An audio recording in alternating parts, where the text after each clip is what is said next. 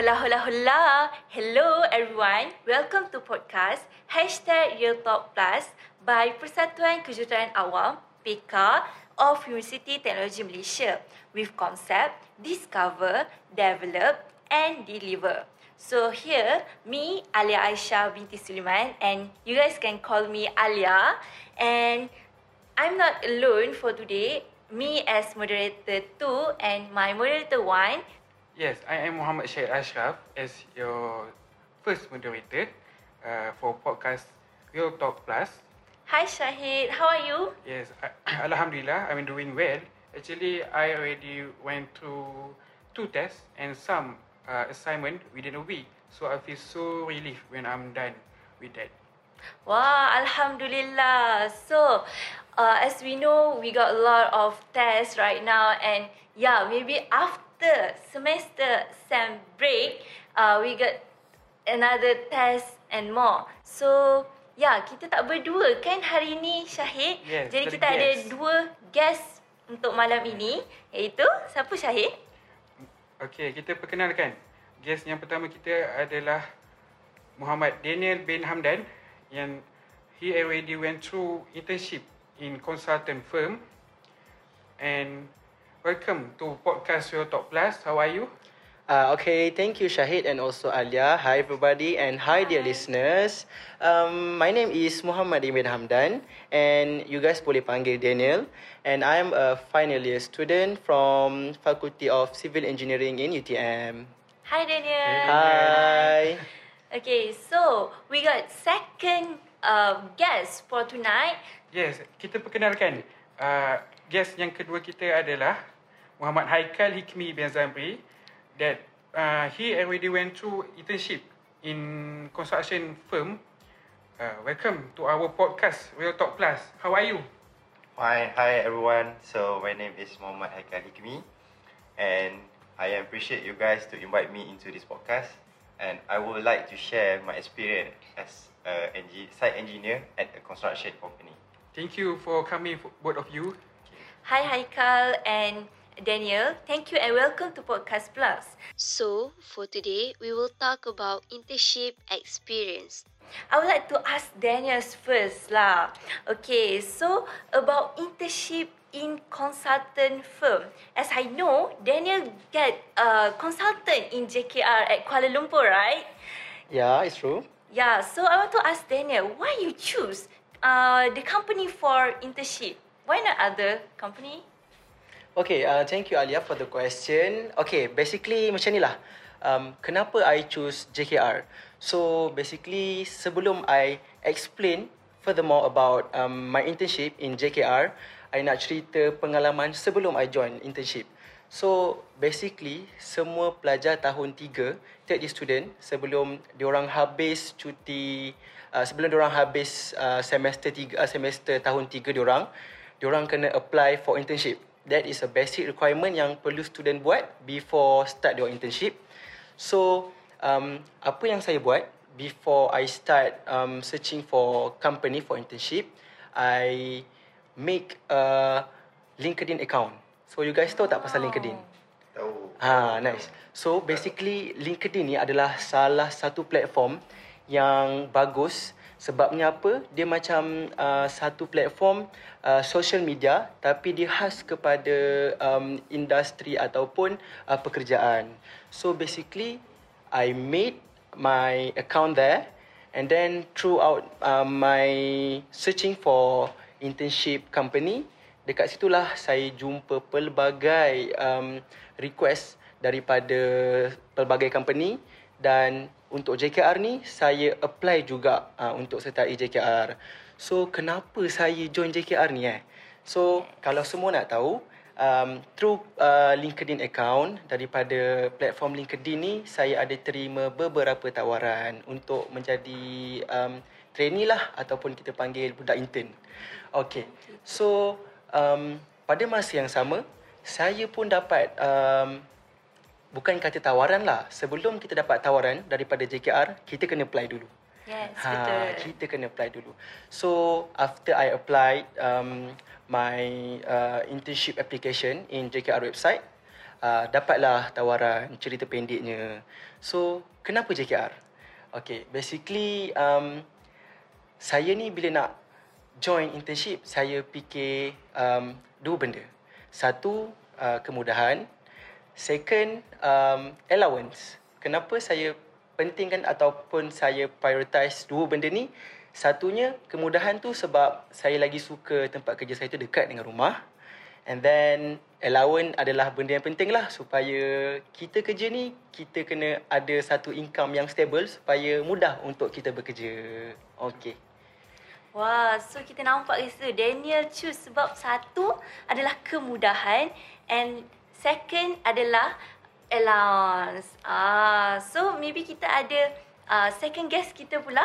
Kan Yes. Syahid? Yes, second guest kita telah melakukan internship di construction firm. Okay. Uh, Haikal Hikmi. Yes. Kenapa uh, Haikal memilih untuk internship untuk construction firm? Seperti yang kita tahu kalau construction ni kena banyak pergi site. Jadi kenapa Haikal memilih untuk pergi construction firm? Okay, uh, first of all, uh, I would like to share my experience, same as Daniel, like before I apply for the internship. So, uh, for me, I I can say that I am a last person, last minute person lah. So, macam Daniel, dia buat LinkedIn semua untuk apply for the job kan. Macam saya, saya tak nampak uh, kepentingan LinkedIn tu. So, effect dia, saya dapat intern tu betul-betul hampir last minute. Uh, so, saya dapat intern tu, bila saya tak jumpa semua intern, saya cari dekat internet. Luckily dapatlah 3 hari before tutup. Uh, Wey. Tiga hari, eh? tu, saya dapat intern kat situ. So sama macam Daniel, saya prior- prior- prioritize dua benda which is uh, allowance dengan kemudahan tempat tinggal tu lah. So saya dapat uh, intern dekat which is uh, company Cergas Setia. It's not a kerajaan lah. It's, it is um, company sendirian berhad lah. So company tu quite big company which is uh, from Singapore. So dia buka cawangan dia dekat uh, Malaysia. So company tu dia jarang dapat uh, projek kecil. Yang dia dapat pun dia tak ambil. Sudah so, dia ambil projek yang besar-besar which is include billions lah. So tu juga faktor yang menyebabkan saya ambil company tu. Sebab saya nak niat saya nak pergi sana, saya nak get experience. And then saya nak cuba rasa apa yang company besar ni buat. Ha. So bila saya pergi sana uh, and then saya dapat rasa lah benda tu. Okay, back to the topic uh, soalan tu. Kenapa saya pilih company tu? Uh, saya dah beritahu tadi saya prioritas dua benda kan. Which is hometown dengan allowance. Allowance big company big allowance lah kan. Tu Ya, benda betul lah tu. Okay, tapi uh, kemudahan dia saya cuba which is rumah saya dekat Terengganu kan. Which is besut nak cari company besar memang habis lah. Memang tak ada lah. so saya discover discover dapat projek dekat Penang. Tapi saya tak seorang lah. Dia ambil lagi lima lima kawan saya. Sebab tu saya okey nak pergi Penang, sewa rumah sesama ke uh, intern kat sana. Ah, sebab itulah dia pilih. Sebab apa? Dekat dengan kawan juga. Okey, Walaupun faham? last minute tapi dapat company besar. Oh, nice, nice, Oh, nice. Hebatnya. Wish. Okay, so without further ado, moving forward, uh, will you guys um, mind sharing your experience during the three months of internship? Is it cool or maybe interesting to be shared to our listener? yeah, we start with Daniel. first. Okay, thank you Alia and also Syahid. Uh, first of all, kita nak cerita pasal intern 3 bulan tu eh. Yes. Uh, three months period of um, internship is basically quite fast and a quite short period. Sebabnya, kalau dalam industri um, construction ni, industri pembinaan, uh, satu projek tu boleh kata makan masa busuk-busuk pun 2 tahun, 3 tahun. Lama tu. Ramai. Dan yang paling lama pun boleh jadi 5 tahun, 4 tahun. Tengok Oi. kepada saiz projek tu sendiri. Okey, uh, macam saya, saya ditempatkan di JKR, betul. Tapi untuk pengetahuan semua pendengar yang ada kat sini, uh, JKR ni sebenarnya adalah salah satu jabatan kerajaan yang mempunyai banyak cawangan. Ha, so kadang-kadang ni kan kita boleh tengok tahu kadang-kadang kalau um, kita nampak sesuatu infrastruktur tu rosak um, contohnya jalan Kan? ya, Contohnya jalan sebab saya dah pernah lalui pengalaman ni tau. Ah, okey. Jalan rosak. Lepas tu ada satu kawan saya ni dia dia dia tangkap gambar dia hantar dekat saya. Uh, Daniel, kau kerja JKR kan? Ni jalan rosak. Kau tak nak betulkan ke? Ah. Ha, so benda ni yang sebenarnya kita nak orang tahu. Sebenarnya JKR ni besar, besar sangat-sangat. So untuk saya ni, saya cakap dekat kawan saya, uh, betul saya kerja dengan JKR. Tapi untuk jalan ni bukan bidang saya. Okay, so uh, untuk pengetahuan semua, uh, saya ni ditempatkan di cawangan kejuruteraan awam dan struktur. Dalam bahasa Inggerisnya, um, Civil Engineering and Structural Branch. So um, JKR ni selain daripada uh, cawangan kejuruteraan awam dan struktur ataupun panggilan pendeknya kita panggil SIKAS, ada banyak lagi cawangan-cawangan lain yang ada fungsi-fungsinya tersendiri. Macam uh, contohnya kita ada cawangan kejuruteraan infrastruktur dan pengangkutan, SIKIP. Kita ada cawangan jalan. Yang sepatutnya kawan saya tadi tu pergi dekat orang yang kerja dekat cawangan jalan. Uh, kita ada cawangan cerun ataupun slope engineering, uh, kita ada cawangan arkitek, kita ada cawangan um, ukur bahan, kita ada cawangan um, uh, mechanical dan electrical engineering. Uh, so sebenarnya JKR ni besar, besar sangat-sangat. Dan bawah JKR utama, saya ni kerja dekat JKR headquarters. Kita ada juga JKR negeri, kita ada JKR daerah. Ha, sebab Banyak tu betul ya. Yes, JKR ni besar. So kita semua kena faham kalau ada masalah yang berlaku, kita kena study dulu sesuatu tempat tu supaya kita dapat um, bagi tahu ataupun aduan masalah kepada tempat yang sepatutnya. Okey, itu satu. Oh, panjang kan nak explain pasal JKR ni kan? Okey, balik kepada soalan tu. Um, pengalaman saya tiga bulan sepanjang uh, menjalankan internship di SIKAS. Okay, uh, seperti yang Alia beritahu tadi, uh, like Alia and Shahid told um, us just now, I work at a consultant firm, basically JKR lah, JKR SIKAS. SIKAS is a consultant firm yang mana uh, dia melakukan kerja-kerja uh, design, design structure. Uh, so kita tak buatlah kerja-kerja macam kontraktor sebab tu dah kira macam skop lain yang duduk dekat site kan. Kita mau tu atas meja, depan laptop, buka software, Bawah aircon. design, design, design. Yes, bawah aircon. Baik kan pasti. Design, design, design, design buat drawing. Kan? So uh, sepanjang 3 bulan tu saya ni terlibat dengan pelbagai projek. Uh, bawah SIKAS ni kita ada banyak pula bahagian. Saya ditempatkan di bahagian keselamatan. So saya nak tanyalah kawan-kawan yang ada kat sini. Kita ada Alia, kita ada uh, Syahid, kita ada um, Haikal. Okey, pada pendapat korang kan, bahagian keselamatan ni apa fungsi dia? Uh, just korang punya macam uh, apa kita panggil um, apa yang bermain dalam fikiran kalau dengar Daniel ni dia kerja dekat bahagian keselamatan. OSHA. Aha. OSHA. Kalau OSHA. OSHA, tu seperti saya tahu, dia mesti menjaga keselamatan. Contoh kalau ada ada structure di atas, bawah mesti kosong. Ataupun uh, kalau ada crane pula, biasanya crane tu kena tahu dia punya radius tu bawa macam mana perginya maksudnya bawa apa tu dia bawah bawa orang ramai ke tak mengganggu mengganggu orang lain ke ataupun tidak. Okey, faham. Uh, kalau Haikal? bagi saya kalau macam dia ni dalam consultant punya kan. Okey, betul. So maybe dia kena include kan macam kita belajar factor of safety. Aha. Ha, so maknanya tak boleh design betul-betul ikut uh, daripada load lah. Kena Okey. ada lebih sikit. Okey. So in case dalam apa-apa jadi load tu terlebih ke, uh, bangunan pun dia tak runtuh lah. I see. Okey, Alia pula Bagi macam mana? Alia pula lah kan pasal keselamatan ni kan. Kan safety first lah kan orang Aha. kata. Jadinya consultant untuk uh, handle juga um, staff-staff. Uh, tu bagi Pak Alia lah. Okey. Um, sebenarnya macam mana tu? Okey, tu. Saya nak bagi jawapan yang sebenar-benarnya mengenai bahagian keselamatan ni. So, seperti yang macam kawan-kawan saya yang lain ataupun family saya yang terdekat, diorang pun berfikiran sama macam uh, korang. Which is macam keselamatan ni terlibat dengan OSHA, factor of safety, uh, macam Alia cakap tadi kan. Tapi sebenarnya, uh, dekat SIKAS ni, dia duduk bahagian keselamatan, dia tak buat kerja-kerja tu.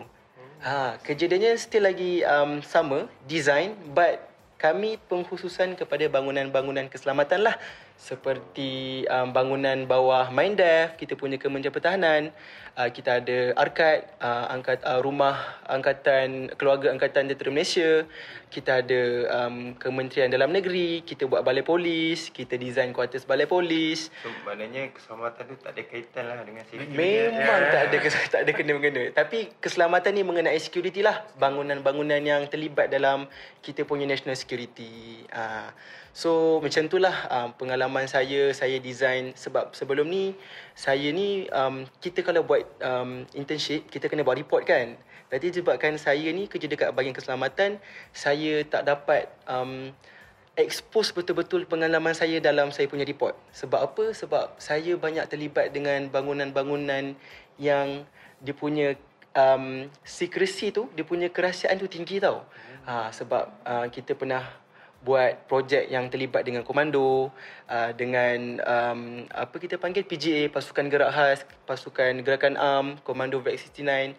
So Daniel tak boleh nak expose lebih lebih tapi basically Daniel design structure. So maksudnya kerja Daniel di bawah akta rahsia lah kerajaan kan. Yes, okay. Daniel nak kerja JKR Daniel kena sign dulu uh, kita punya uh, apa akuan uh, simpan rahsia. Intern pun ada kita kena rahsia-rahsia. Wesh. Okay, so Daniel ada lagi nak ulas?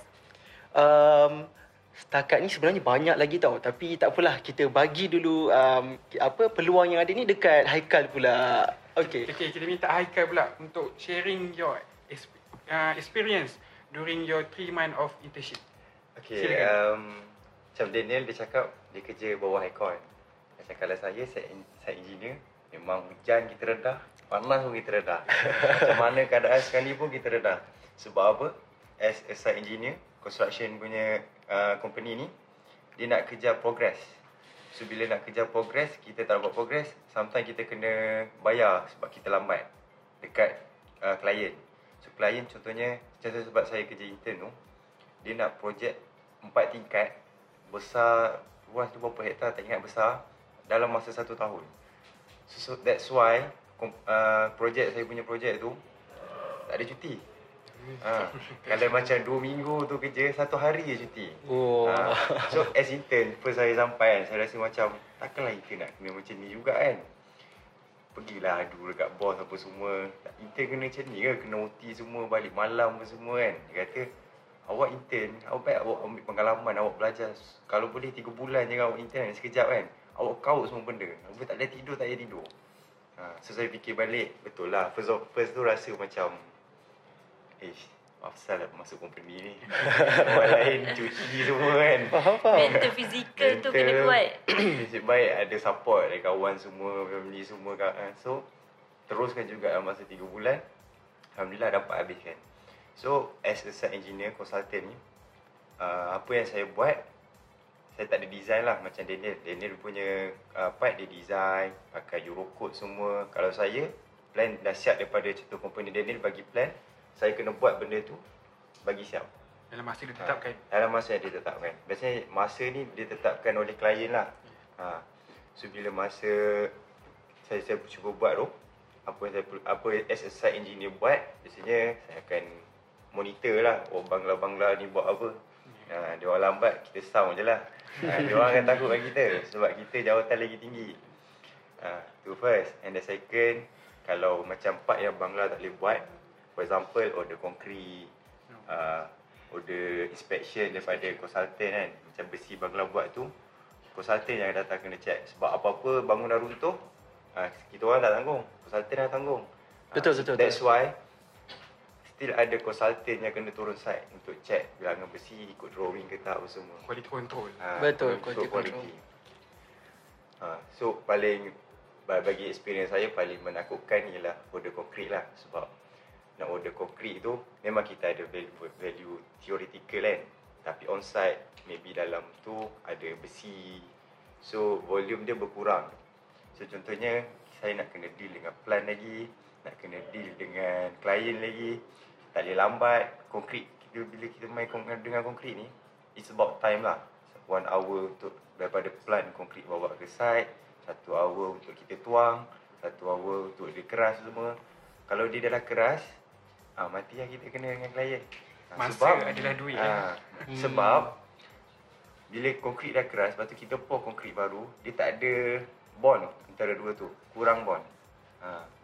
So, tu first of all konkrit ni dengan main duit lagi. Ha. Satu lori tu 8 meter cube berapa ribu, tiga ribu. Ha. Tapi saya share kat sini habis sini kan. saya pernah order konkrit satu lori lebih. Supaya tak kantoi. tak mati nak bayar tiga ribu. Mana dapat duit. Aduh. Itulah bila pasal cerita sini habis sini ni pendengar-dengar ni. Saya nak tanya Haikal. Uh, duit allowance pernah kena tolak ke tidak?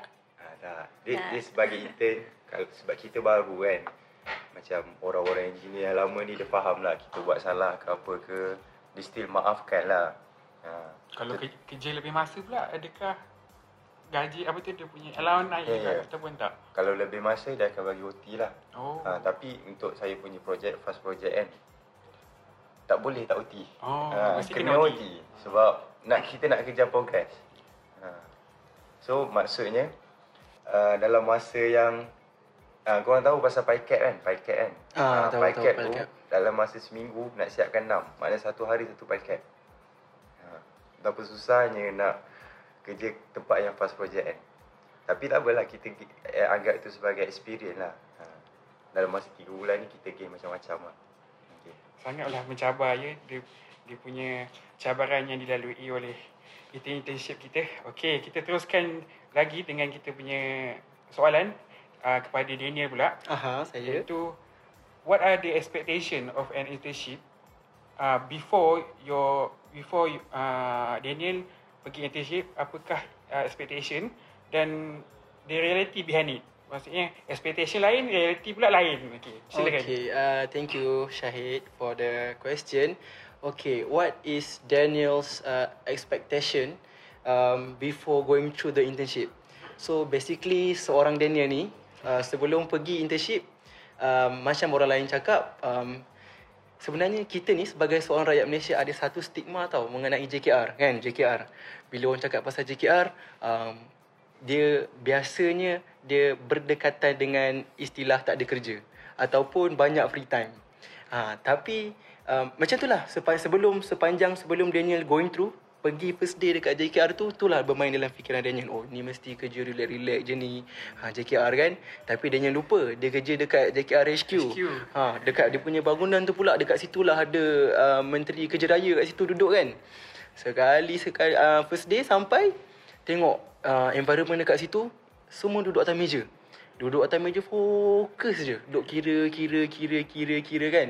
Sebab um, macam dia cakap tadi uh, kita design bangunan so untuk design bangunan ni kita kena um, design uh, kita punya substructure kita kena design pile cap. Macam tadi Haikal cakap Haikal duk buat pile cap. Se- dia kena kejar dia punya KPI lah. Macam sehari kena berapa pile cap siap kan? While kita ni which is uh, preliminary punya phase maksudnya sebelum bermulanya construction kita design dulu. Design pile cap nak guna besi apa kan? Nak check movement dia. Ha. So basically um, Daniel ni expectation dia sebelum dia masuk intern ni dia, dia dah confident dah bahawa apa yang dia dah, dah ada pengalaman sepanjang 3 tahun dia dah belajar kat UTM ni dia boleh apply dekat uh, JKR tapi hakikatnya memang tak memang tak Syahid.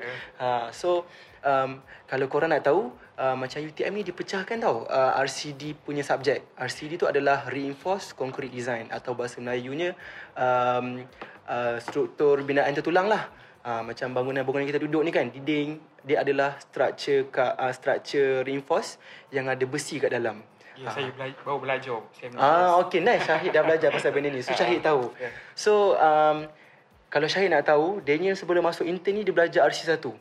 Which is, Daniel dah belajar macam mana nak design slab ataupun lantai. Dah design uh, beam. Ha, macam mana nak design beam.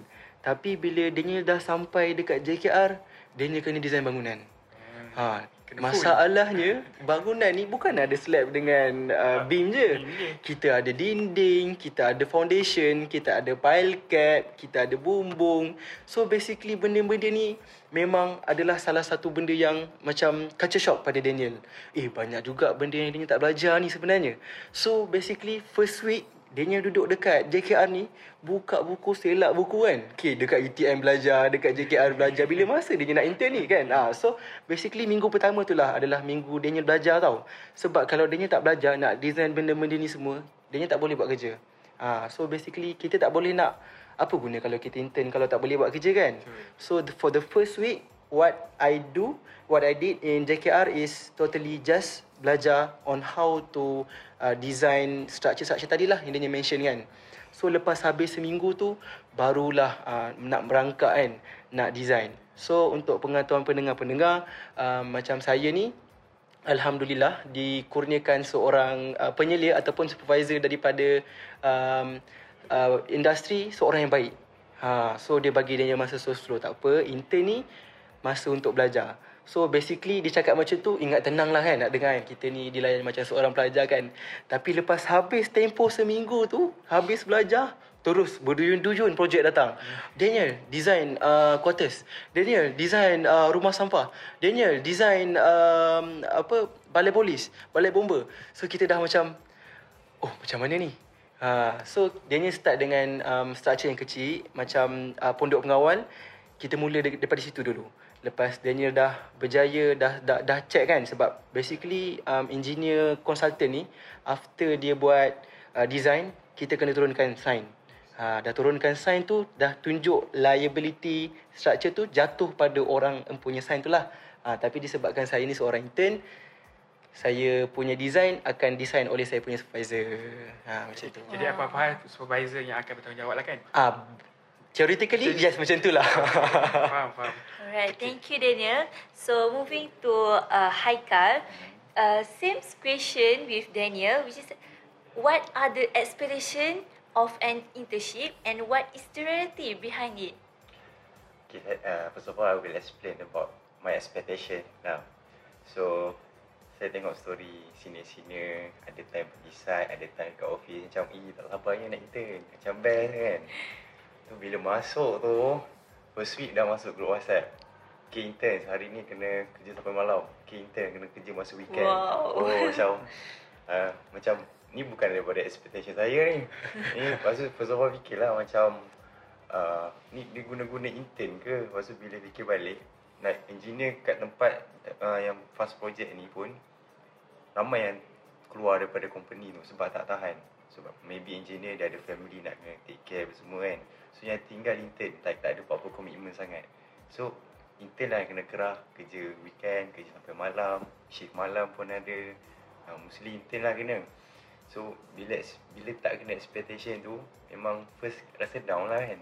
Tengok member fun-fun balik awal. Kita pukul 10 balik kan. So uh, so expectation tu memang lari teruk lah. So uh, bila reality je dekat site ni, satu lagi, kita saya fikir macam um, bila kita pergi kerja ni kan uh, kita buat bond dengan member semua dapat keluar dengan worker semua kan. Tapi bila kat sana bila as a site engineer ni dia automatic je oh semua orang jadi garang. So kalau diri tu tak gental kena train diri sendiri untuk jadi gental maybe kadang bangla pun maki kita ha, kita pun rasa macam tercabar rasa nak marah balik kan. Lawan balik. ha, kot engineer kot okay. So bila memang like personality tu 100% kena ubah. Kena kental, kena nak kerja bawah terik matahari lagi kan. Nak kerja dalam hujan. Uh, so macam kita tak boleh biar bangla je buat kerja tau. Kita kena monitor dia orang. Dia orang pasal besi macam mana sebab dia orang ni bila experience dia orang tinggi, dia pandai tipu. Hmm. Uh, susunan besi dia boleh tipu semua sebab dia nak kerja senang. Uh, so bila kita tak pantau, benda tu boleh jadi selalu jadilah. So uh, sebab tu kalau tempat panas ke apa kita terpaksa terpacak kat situ. Ha, kalau expectation dulu Sofi sejuk pergi klik begini pergi bila realitinya macam tu as a site engineer lah. Wow, yang menarik pengalaman daripada Haikal. Okay, so um, next ah uh, kita ada soalan lain. Uh, maybe short um, benefit and what uh, as you guys Haikal and Daniel as uh, internship what's important and what are the benefit Okay, Daniel? uh, thank you, uh, Leah. So basically, what is um, the importance of internship? So, um, cik, kita ke bahasa Inggeris balik kan? Tak apa, kita try explain eh. Okay, basically in internship ni, um, uh, the the benefit, the importance. So basically, all of um, graduates before they going to the industry as uh, real workers, real engineers, um, it is important to have uh, basic experience at site or basically at any company lah in um, engineering or in construction industry. So kalau tak ada intern ni, so tak nice lah kalau UTM nak lahirkan um, graduan-graduan yang tak ada pengalaman. So itu adalah salah satu um, strategi yang baik oleh pihak uh, UTM sendiri. So bila pelajar-pelajar ni dah keluar, dah ada pengalaman intern, so keboleh pasaran graduan tu akan jadi tinggi. Uh, so uh, for your information to our listeners, uh, UTM has the highest most um, uh, kita panggil uh, keboleh pasaran graduan. Ha, in Malay lah. Ha, in term English ni saya tak berapa nak ingat. Tapi itulah dia. Keboleh pasaran graduan. Sebabnya um, kita panggil uh, KPI ataupun um, target yang telah ditentukan oleh UTM untuk semua pelajar-pelajar yang akan menjalani internship tu tinggi. Uh, so disebabkan itulah um, penting untuk student ni uh, go through internship. Uh, selain daripada tu, um, benefit yang saya dapat sepanjang 3 bulan saya dah jalan internship ni kan, uh, saya dapat um, make a lot of connection, saya kenal dengan kontraktor, saya meeting kan dekat site, saya nak check um, whether the the structure yang dibuat tu sama tak macam drawing yang saya buat. Ha, so dekat situ kita boleh jumpa dengan uh, kontraktor, kita jumpa dengan uh, konsultan-konsultan daripada company uh, mechanical and electrical, M&E, kita jumpa dengan arkitek. So secara tak langsung kita tahu juga macam mana gerak kerja yang dilakukan oleh um, para uh, profesional yang lain daripada bidang kita. Ha, sebab nak bina satu structure ni bukan kita macam mana cakap sebab kalau ada civil engineer je tak terbina pun structure tu. Sebab sebelum civil engineer nak bina bangunan, kita kena ada architect drawing. Ha, so kita kena ada kesemua para profesional ni untuk kita bina uh, structure tu. So itu adalah benefit yang kedua lah. Saya kenal dengan ramai orang. Uh, yang ketiganya, um, we can improve our communication skills. So saya nak cakap terang-terang, kalau you guys nak pergi intern, you punya communication skills kena mantap. Sebab sekarang ni you nak kena pergi industri. You nak kena berhadapan dengan ramai orang. You nak kena berhadapan dengan you punya boss, you punya colleague, you punya uh, maybe client. So kalau you tak ada communication skills yang baik, so how you nak manage ataupun how you want to um, successful in your work. Kan? Sebab kita ni um, sebagai seorang internship, kita mestilah nak tetapkan satu matlamat di mana kita tak nak buat kesalahan sepanjang uh, tiga bulan kita jalankan intern. So itu benefit yang saya dapat. Um, dan last but not least, uh, pengalaman yang penting adalah um, pengalaman di mana hasil kerja kita tu orang lain dapat approve, orang lain nampak hasil sumbangan kita. So walaupun um, macam kita lah civil engineering ni kan, um, kita dah siap bangunan, orang dah duduk dekat bangunan tu, orang tak tahu siapa yang buat bangunan tu. Mungkin um, kebiasaannya bila ada bangunan ni, orang akan lebih um, cenderung untuk uh, tahu siapa arkitek dia. Betul kan? Ha, orang tak tahu pun siapa engineer dia kan. Ha, melainkan uh, kalau orang tu dia ada background about engineering, dia akan tanya who is the engineer behind that structure. Okay, last but not least, um, pengalaman yang saya dapat adalah um, kita punya sumbangan. Apabila saya dah um, buat satu structure, orang lain approve ataupun orang lain nampak sumbangan kita dalam um, sesuatu uh, kerja tu. Macam saya dah bina bangunan kan, contoh kita dah design that structure. So, uh, kebiasaannya bila pengguna ataupun uh, user gunakan bangunan, um, bila dia nampak bangunan yang cantik kan, gah kan, uh, kebiasaannya ni orang dia akan cenderung kepada um, arkitek. Dia akan tanya, wah cantiknya bangunan ni. Siapa eh yang design? Siapa eh yang arkitek design this uh, structure? Dia tak akan tanya, siapa engineer?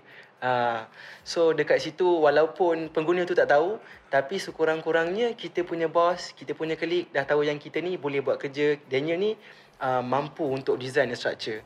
Uh, so itu adalah uh, benefit-benefit yang saya dapat lah sepanjang 3 bulan saya intern. Okay, thank you Daniel atas benefit dan seterusnya uh, Haikal. Okay, saya share pada-pada pandangan saya pula lah pasal benefit intern selama 3 bulan ni. Dan saya cuba bagi by point lah so that uh, semua orang boleh nampak lah apa yang main dia yang dapat. So first of all, uh, dia akan expose ourselves in real world experience lah to the most uh, important thing lah. Sebab uh, bila kita work as intern dengan kita work as a fresh graduate, layanan kita, company terhadap kita akan berbeza. Bila kita uh, intern, kita buat salah, maybe dia maafkan lagi. So bila kita as fresh graduate, kita buat salah sebab kita tak tahu, maybe kita kena marah lah. So that the first point lah.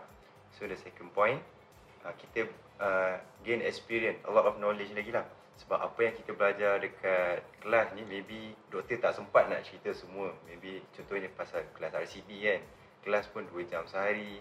So bila kita work as, uh, kita rasa sendiri dalam work experience kan. Kita hadapi benda tu daripada pagi sampai petang. Uh, so kita dapat gain banyak lagi ilmu pasal berkenaan dengan construction apa semua ni lah topik yang kita cenderung ni lah. Uh, so saya rasa itu je uh, benefit yang saya dapat bagi. Okey, baiklah. Kebaikan yang sangat membantu kita punya pendengar. Okey, baiklah kita akan pergi kepada soalan yang seterus yang terakhir iaitu uh, boleh tak Daniel okey untuk ni soalan ni untuk Daniel ya. Baik, baiklah. Uh, boleh tak Daniel ceritakan uh, bagi nasihat untuk internship kita uh, sama seperti saya iaitu saya ni third year jadi uh, tahun tahun hadapan akan menjalani internship lah. Boleh tak bagi nasihat kepada saya dan pendengar-pendengar lain?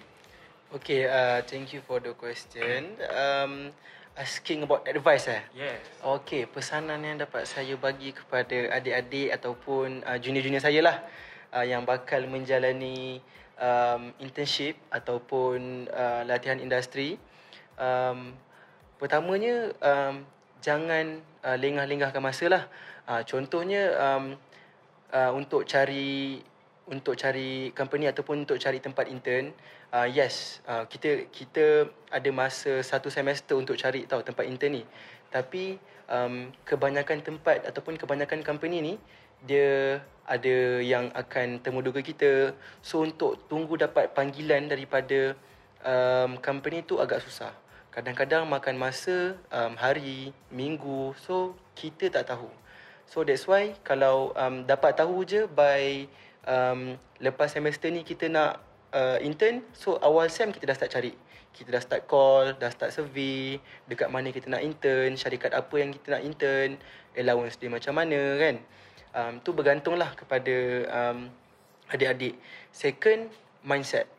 So um, bila nak pergi intern ni kita kena set mindset yang kita nak bawa nama UTM kita nak bawa nama UTM and kita nak buat sehabis baik lah sebabnya bila kita jadi intern ni kita secara tak langsung adalah seorang engineer. Ha, walaupun kita intern kan. Ha, so kita ni dipanggil sebagai salah seorang engineer yang buat kerja engineer. Kita bukan lagi belajar, kita bekerja. Ha, so ada banyak lagi pesanan-pesanan yang yang penting yang um, bagus untuk uh, adik-adik tapi uh, secara kita panggil apa? Um, the better is uh, you guys experience it yourself. Uh, so itu je lah uh, pesanan yang dapat saya bagi pesanan yang sangat bermanfaat terutamanya kepada saya. Mungkin okay. lepas ni kita boleh cari Abang Daniel dekat UTM. Ah, oh. so pendengar-pendengar boleh uh, jumpa Daniel binti Hamdan ya. Hmm, untuk cari pengalaman dia. Okey, kemudian kita pergi kepada uh, Haikal. Yeah. Bagi uh, boleh tak bagi uh, nasihat seperti apa tu seperti saya untuk intern okay. tahun depan. Uh, daripada saya lah based on apa yang saya telah buat before ni saya nak sabar diri balik apa yang saya silap. So first kali saya jumpa ialah cari company lah. Kalau boleh jangan cari last minute. Sebab kita nak deal dengan company ni bukan masa sehari terus settle. Maybe seminggu ke bulan pun boleh. Lepas tu bila kita deal last minute ni mostly company dah ada intern lah. So mostly company yang ambil intern pun tak ramai. So bila dah, dah, dah cukup intern, kita nak cari lagi, nak cari lagi, tanya-tanya dah ada intern, dah ada intern. So benda ni susah kalau kita nak cari last minute.